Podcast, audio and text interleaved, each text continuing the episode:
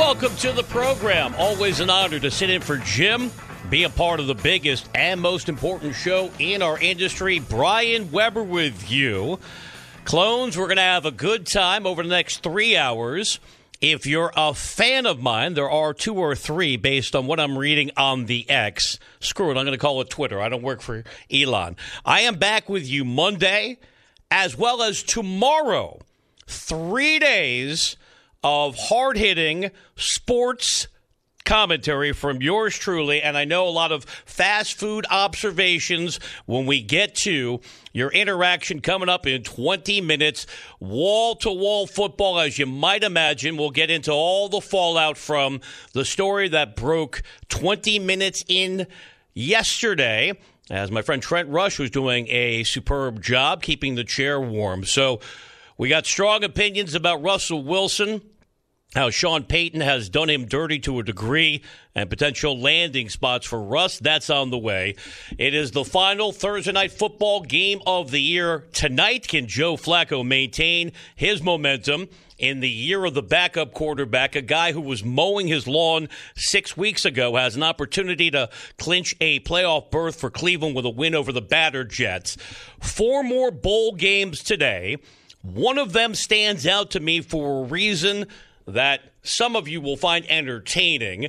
I know that a lot of this show comes down to rhythms and habits. We are a community within the jungle. So on a Thursday, you're thinking, I need big head bets, but only the Hall of Famer Jim Rome has the opportunity to listen to our pal James Kelly mangle the English language and give you his stone cold locks. But even though I can't do that kind of segment, can't bring you anything nearly that compelling, coming up in the second hour of the program, hour number one, wide open. Hopefully by now, you know my approach. I never bludgeon you with guests. The goal is to be interactive. We'll get to your tweets coming up in 20 minutes. That's BW Webber, Webber with two B's.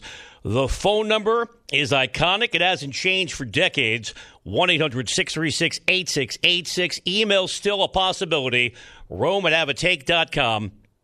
In the next hour at 1:40 Eastern Time, we'll get you the view from Vegas if you're interested in sports wagering with the Thursday night NFL game coming up and all of these meaningless bowls prior to the ones that matter on New Year's Day. We'll check in with Tim Murray. He's a VSIN host. Final hour of the program, a timely conversation with an old friend, a former radio partner of mine.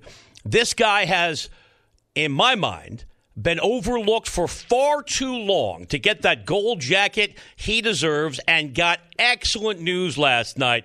My friend Eric Allen, the former Pro Bowl NFL cornerback who shined for the Eagles, Saints, and Raiders, found out He's one of 15 finalists for the Hall of Fame. We'll get his reaction, and then we'll talk about how he sees things developing for Russell Wilson. How about the silver and black? Because he's a broadcaster for the Raiders. Has Antonio Pierce already done enough by virtue of what was a bizarre game on Christmas, but a Raider win nonetheless as they punched the reeling Chiefs in the face? We'll get the view from EA coming up final hour of the show. We're jumping right in with Russell Wilson conversation. I always do my best to acknowledge that even with my large ego for no reasons, this is not a one man proposition. The great Jack Savage on the other side of the glass is multitasking. No TV today, meaning, and I know my weakness is, I'm going to be even louder, more caffeinated because I am clutching this microphone directly now against my gullet. I'm right on top of this thing, and poor Jack is riding the levels. Jack is also going to screen your phone calls. Let's be candid. I don't take a ton of calls, but maybe Jack can execute three things at the same time. The trifecta 1 800 636 8686. And when we get to your tweets coming up now in 15 minutes, as I'm filibustering way too much, I was going through the bowls today. Fenway Park Bowl, Pinstripe Bowl, Alamo Bowl is actually going to be watchable tonight. If you're not paying attention, Jedd Fisch has jump started the Arizona football program. That's a top 15 matchup between the Wildcats and Oklahoma.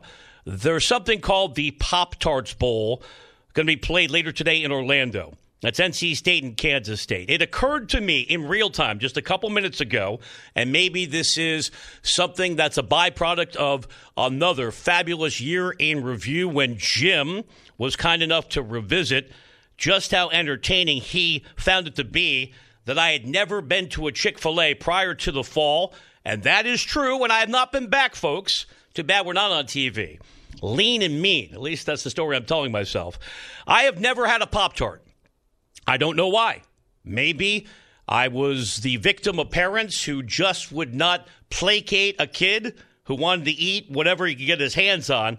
But you move beyond that frame in your life where you can have access to Oreos and Captain Crunch, whatever you want to do. I've never had a Pop Tart, and I don't know what necessarily I'm missing. So I'm not going to turn the program into what are exotic foods you've never consumed, but because I try to be forthright with you folks, and I like to throw some chum out there in the waters of social media, you can interpret that any way you want. I've also only had a single cup of coffee my entire life.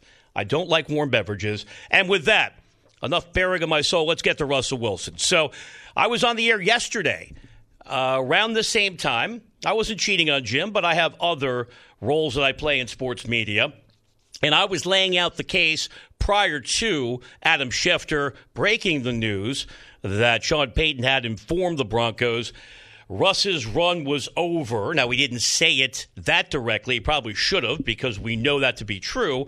But in the short term, the decision made to bench Russ and go with Jarrett Stidham. And I was thinking then about what am I missing here? Could this all be a flex to get Russ to renegotiate the deal? Because we know this is primarily about money.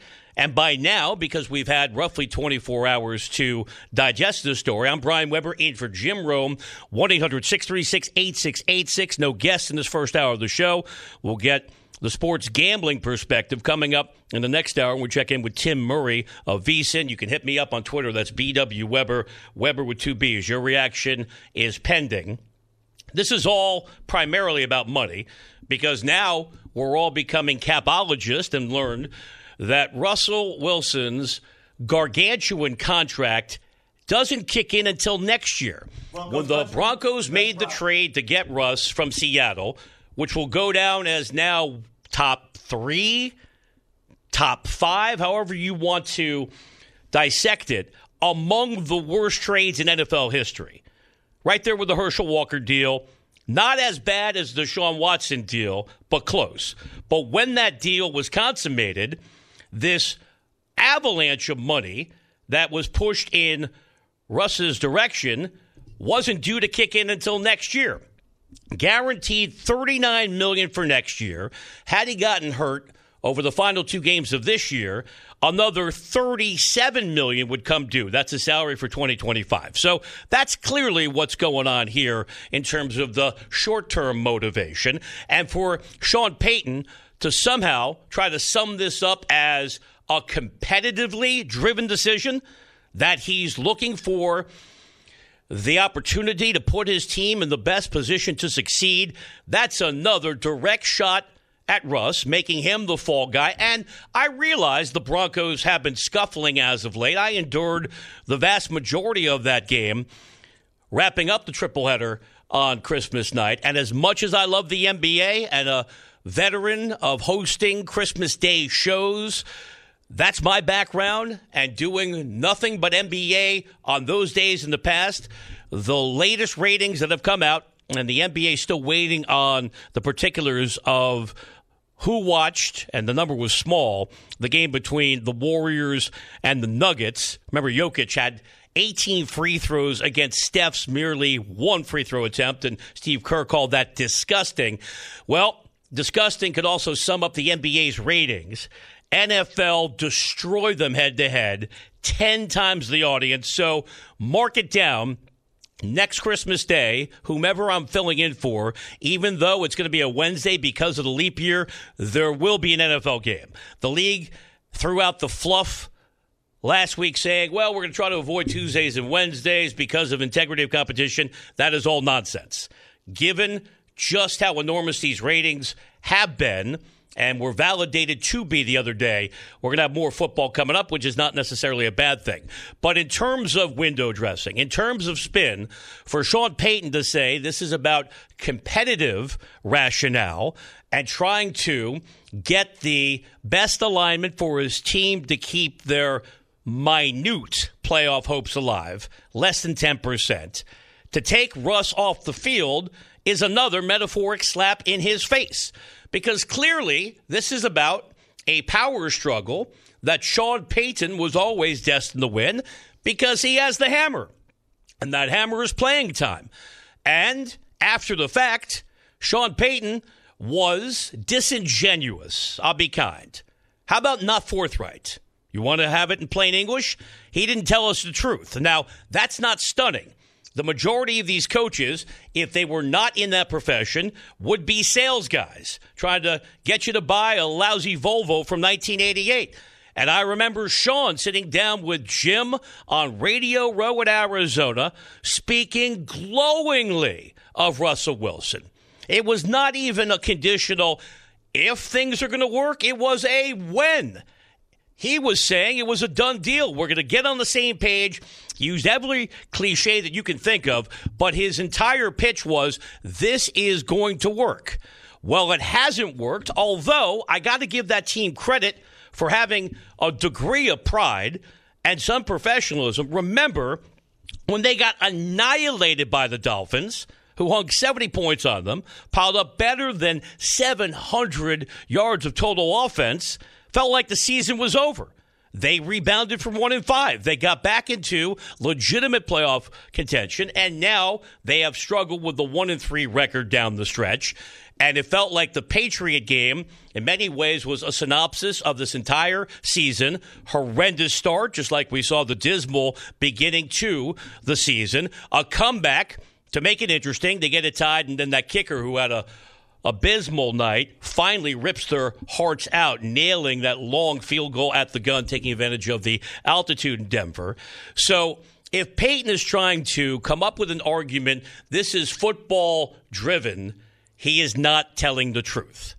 Because in no world does Jarrett Stidham give the Denver Broncos a better opportunity to win than Russell Wilson. Mr. And the fact that Denver is still mathematically alive. Now, I know it would take 19 things coalescing to get them a chance to sneak in the playoffs, but they're not dead yet.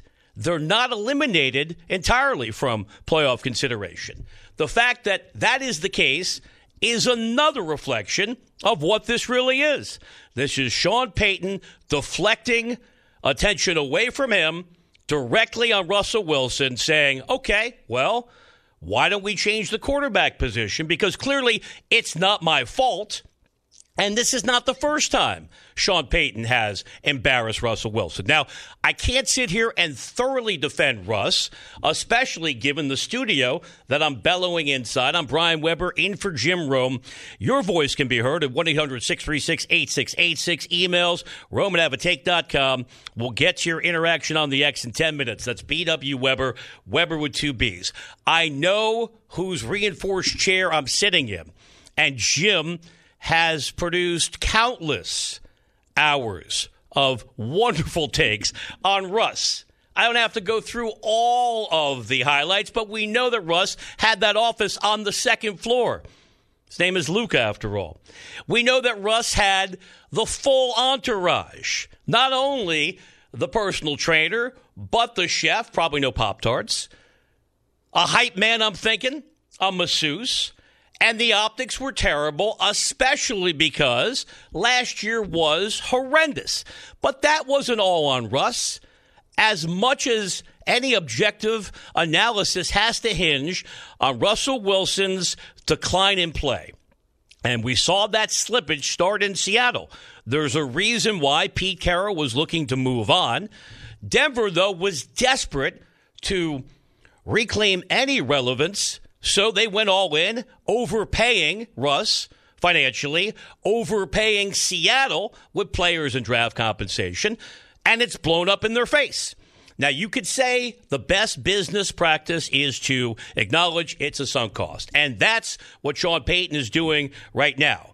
But you better believe after last year's atrocious, abysmal season that had as much to do with old Nathaniel Hackett, the doppelganger for our pal Garrett Ritt. I have never seen a more clueless and overwhelmed head coach than Nathaniel Hackett, who only got that job, clearly, because Denver thought they had a shot at getting Aaron Rodgers. And what a coincidence. Nathaniel Hackett wound up in New York working for the Jets because he's boys with Aaron Rodgers. J-E-T- I wish I had that kind of friendship with somebody with clout. And, and good for Nate. It's a world driven by relationships, but you cannot bury Russell Wilson entirely for last year.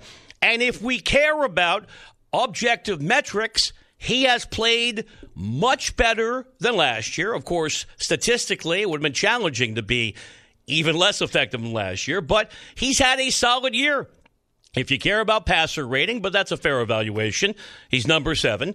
26 touchdowns against only eight interceptions. And to put that in further context, because I'm going to talk about Josh Allen's MVP hopes coming up in less than 15 minutes, Josh Allen has thrown 15 picks. That's only two off the league high mark of Sam Howell, who just lost his job to Jacoby Brissett in our nation's capital. Patrick Mahomes has imploded this year 14 interceptions. So the numbers say Russ has not been terrible. The numbers say it's not worthy of a benching. The pushback would be Sean Payton has a precise offense that he wants to be run in a particular way. And the knock on Russ, and I do watch as much as I can, riding the red zone. I don't break down the all 22. I don't pretend to be an NFL insider, but I watch a lot of football. If you're paying attention, Denver's offense has been rather simplistic. A ton of screens, a lot of short passes, occasionally the long shot to Sutton when healthy. But Sean Payton, like most play callers, believes in his system first and foremost, and clearly he believes that Russell Wilson is not capable of running it properly. And clearly, we can all ascertain when Sean Payton took that job because presumably he had options. Remember, he was the hot co- commodity out there, in addition to all the coordinators that somehow had worked for Sean McVay, who got elevated in recent years. And Payton also had leverage of the job at Fox that paid him well, that he seemingly enjoyed, so he didn't have to jump back into coaching last year.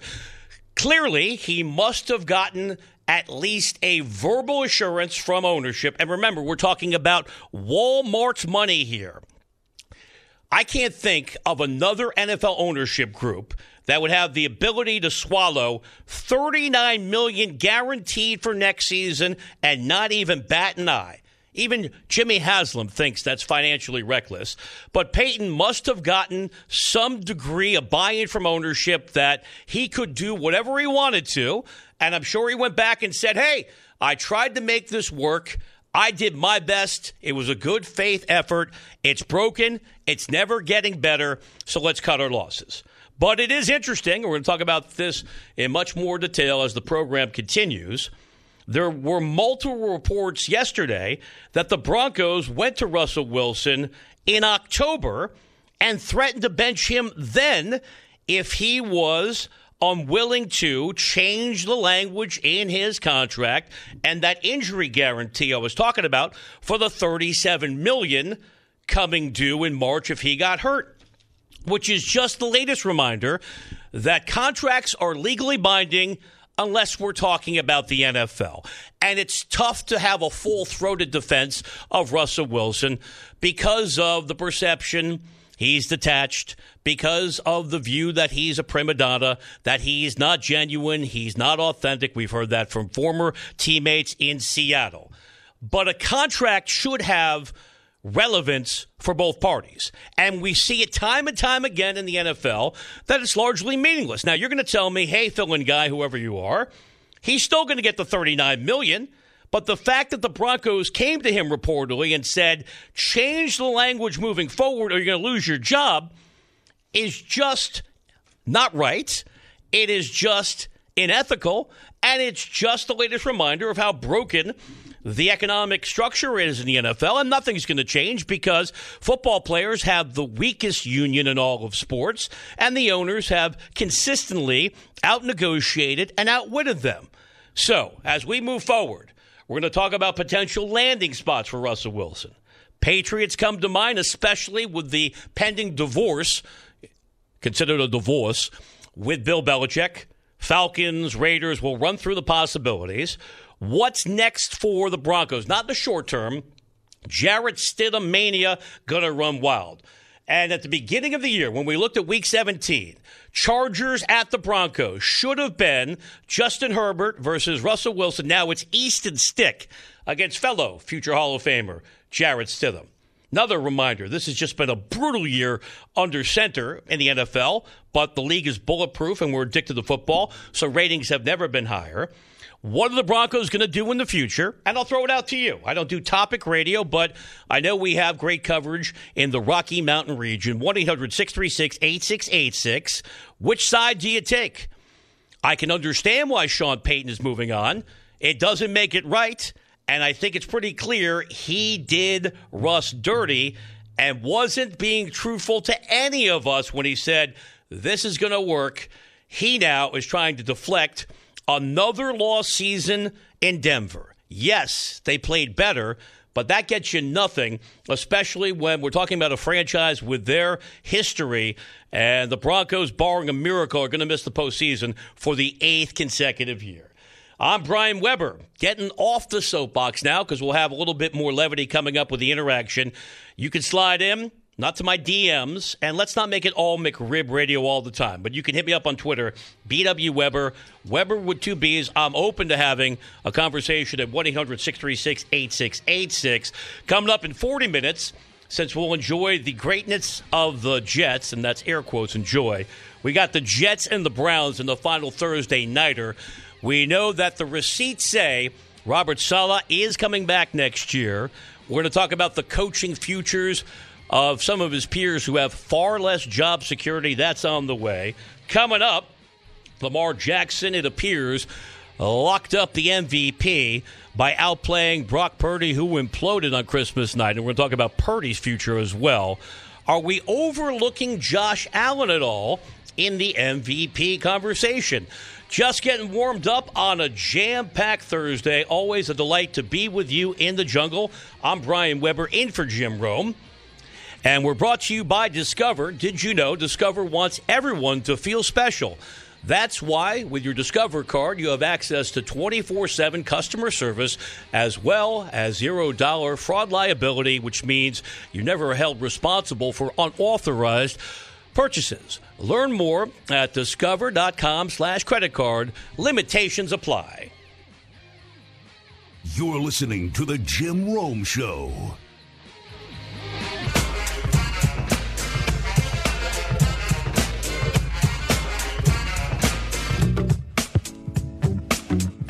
Brian Webber back with you. Always an honor to keep the chair slightly warm for Jim. Hop aboard at 1 800 636 8686. Emails, at Your interaction on Twitter is up next. BW Webber, Webber with two B's. And since I butchered the clock management like Robert Saleh there, went supersized, insert your own joke there. We'll be concise here. Get back to the proper formatics. And coming up in 15 minutes, as mentioned, Saleh got the confirmation before one of the ugliest games we have ever endured, even if you only watch bits and pieces on the Red Zone Sunday. A bizarre, surreal, brutal game between the Jets and Commanders. Somehow the Jets won that game after giving away monumental leads, not once, but twice. Saleh's coming back who should be looking over their shoulder. Nothing says holiday cheer like who's getting fired in the NFL. Reaction, and then I am going to hit the phone lines to Christmas week miracle at the Jim Rome Show. Brian Webber, have you ever kicked someone's ass for using three B's to spell your name? Sign concern clones. Well, if we're going to have the on air conversation, there is that third B, right? Brian. Okay. Moving on. Douglas Rupert Nice, subtle Rupert Pupkin reference. I watched The King of Comedy again last week. Underrated in the Scorsese canon. Webber, Broncos country, let's ride the bench. Sack of potatoes, dug in Milwaukee, wore the pissed off tons of fans screaming, sell the team, sell the team the whole game. I will get to the misery in Motown coming up in the next hour. And for once, it has nothing to do with the Lions. I now have a morbid curiosity surrounding the Pistons as they go after yet another loss. I don't tell you what to do when it comes to sports wagering, but how do you think the Pistons are going to fare tonight on the road in Boston? When they lose that game, it'll be 28 straight. Rock bottom, rock bottom. We'll get there coming up in the next hour of the program. One more Prozac from LFK at BW Webber. It looks like you've been going through the bowls all right, just not salad bowls. War using Pop Tarts as bread for a breakfast sando at 2 p.m. Okay. Roughage is important. You're going to find out when you get to your 50s. In the attempt to, here's a contemporary reference, move into my Jack LaLanne mode for the upcoming year, I have removed croutons from the salad because basically you're throwing a lo- loaf of bread in there. The gym was closed on Christmas Day. So no steaming as much as I could have used it, even without the TV simulcast. The best I could do, and people were walking by looking on in horror. There's a patch of grass. I live adjacent to a country club. I was sprinting back and forth just to get a sweat going. No joke, listening to Eye of the Tiger on YouTube. Not the same mental imagery as Rocky and Apollo Creed sprinting on the beach in Malibu and then hugging in the water, but that was my homage to it. And yeah, far too much information. Don't get old, kids. Just stick on TikTok and you will be young forever. I promised a phone call. I'm in a great mood, so let's get that done. Fulfill my pledge. Phone lines open 1 800 636 8686. Let's take it to Wisconsin. Jim is there, and we're finding out on Instagram it is unseasonably warm. Here is John in Green Bay. Hey, John, you're on the Jim Rome Show with Brian Webber. What's up? Hey, Brian. Happy holidays. You know, in Green Bay here, we're getting a little tired every year, seems to have a circus of some sort. Obviously, we, we got rid of one with, with Rodgers, but this situation this year now with our defense and and what's going on. And then we have we have Jaire Alexander. You know, Packer fans get ripped on for being homers to the max, and you know we love our team, but we're also pretty good at smacking our own. And I said Jaire is quickly becoming the poster child. The Green Bay Packers are about. Um, you know, the Vince Lombardi days, uh, all that. Um, this is the idea that he just rolls out there, makes himself self-declared captain um, and then makes the wrong call. And after he's been on the shelf for six weeks with a hangnail, highest paid corner, and we need him so bad right now with all this, you know, these young players.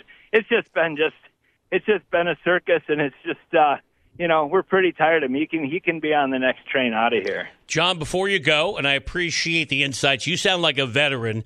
Can you recall a winter as warm as the one you're enjoying right now? Well, I, I, I can't say we enjoy it to be honest. Well, it's 46 degrees. Snow. Oh, you want to go ice fishing? I, I, forgot. Okay. Oh yeah, yeah. Where, where Jim is up there at his summer place, there we we have a cabin up in that area. People hating it. no, no snowmobiling, no ice fishing in some areas. It's it's it's pretty rough on us. All right, John. My college roommate was from Janesville, Wisconsin, so I'm well versed in brats and beer. Happy holidays. Appreciate the phone call. If you don't know what he's talking about, Jaire crashed the pregame coin toss prior to that weird game against Carolina. Panthers are forgetting, well, it's not their pick, but losing is winning as you're trying to crash and burn all the way down to get the number one overall pick, which is on its way to Chicago. That's an indictment on Matt LaFleur and his coaching staff.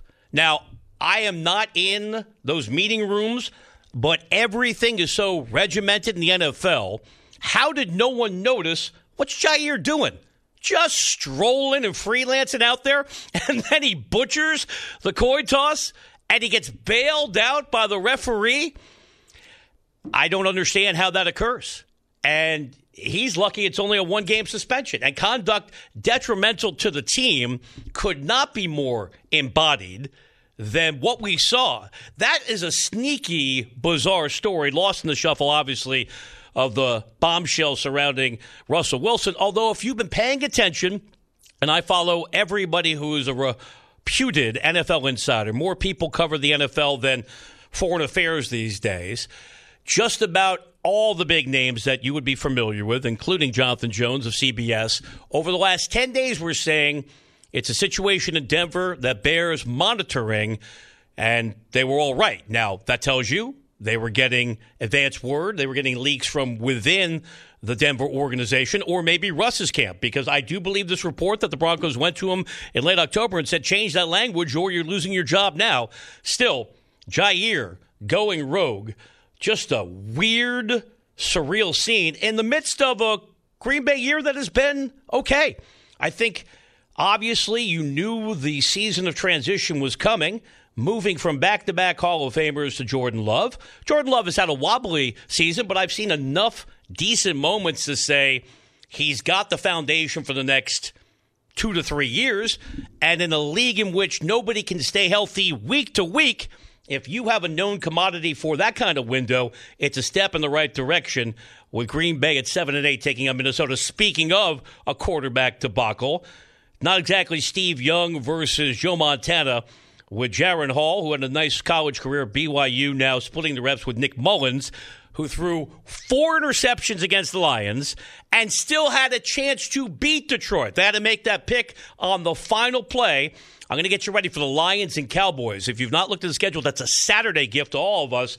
Detroit fam, I am thrilled. Your team finally is winning. First division title since 1993 but don't expect a Super Bowl trip based on how leaky that defense has been as of late. We'll get there coming up in the next hour of the program. As we continue, I don't want to call for anyone to lose their job. I work in sports media. Job security is a thing that went away along with the transistor radio. But we know this time of the year, a lot of coaches will be getting pink slips. So, However, the separation occurs for Bill Belichick and Robert Kraft. Where is the hoodie going to be coaching next year? I'll let you know coming up. I'm Brian Webber in for Jim Rome. Now let's get you sports update.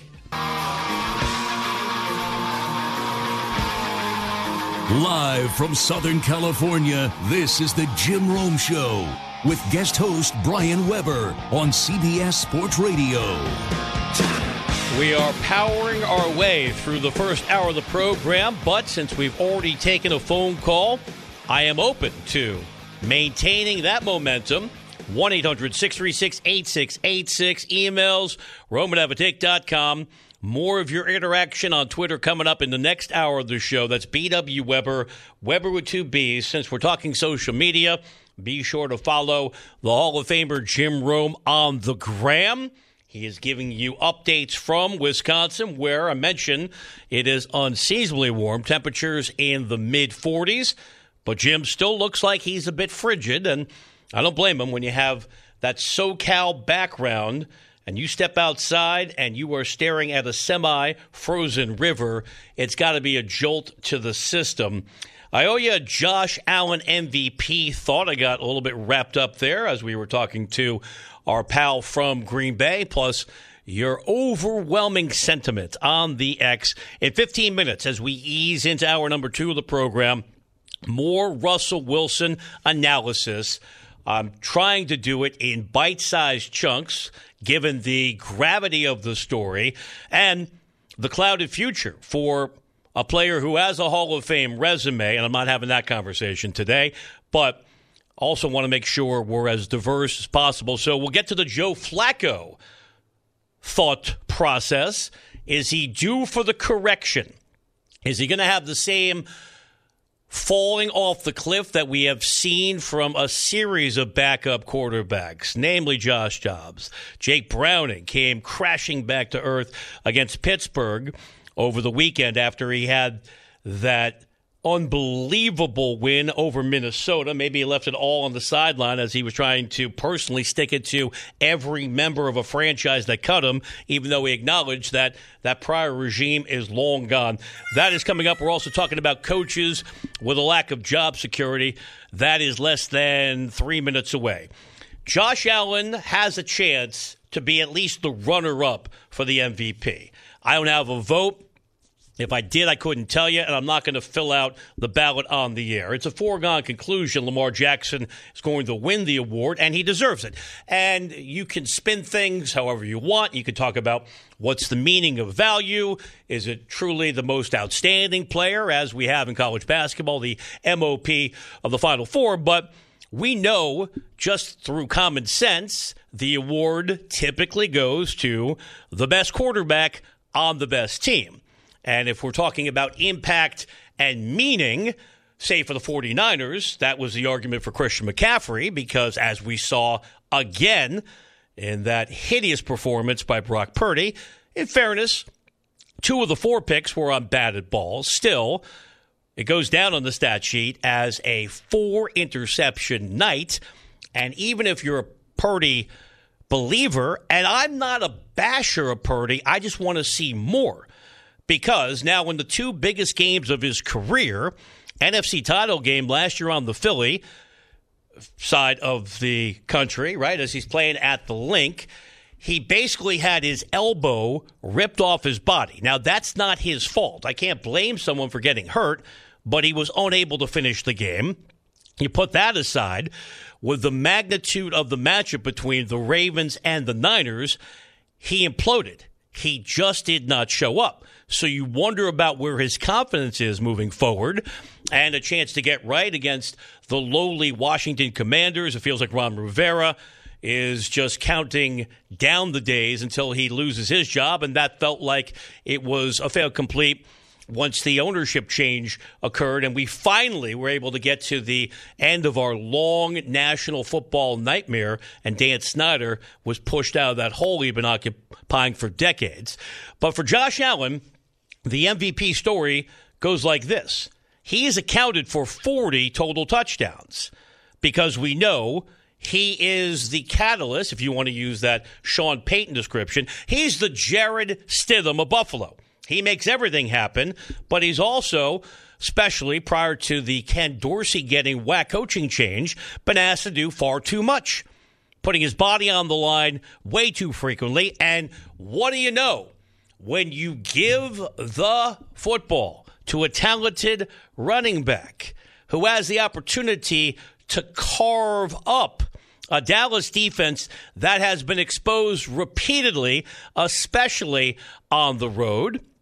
Well, we saw what happened a couple weeks ago when Buffalo annihilated Dallas because Josh Allen was not asked to do too much. And Buffalo, while they have typified just the week to week notion that is the NFL. No team has been more wildly inconsistent than the Bills. And if you're one of seven people who watched their game against the Chargers on a streaming platform, we got lucky here in Southern California, able to watch the game over the air. They tried to give that game away seven different times. Now they still defeated Easton Stick somehow, some way. And if Miami loses to Baltimore on the road in Maryland, as I think they will, Buffalo versus Miami is winner take all for the division title next week in the regular season finale.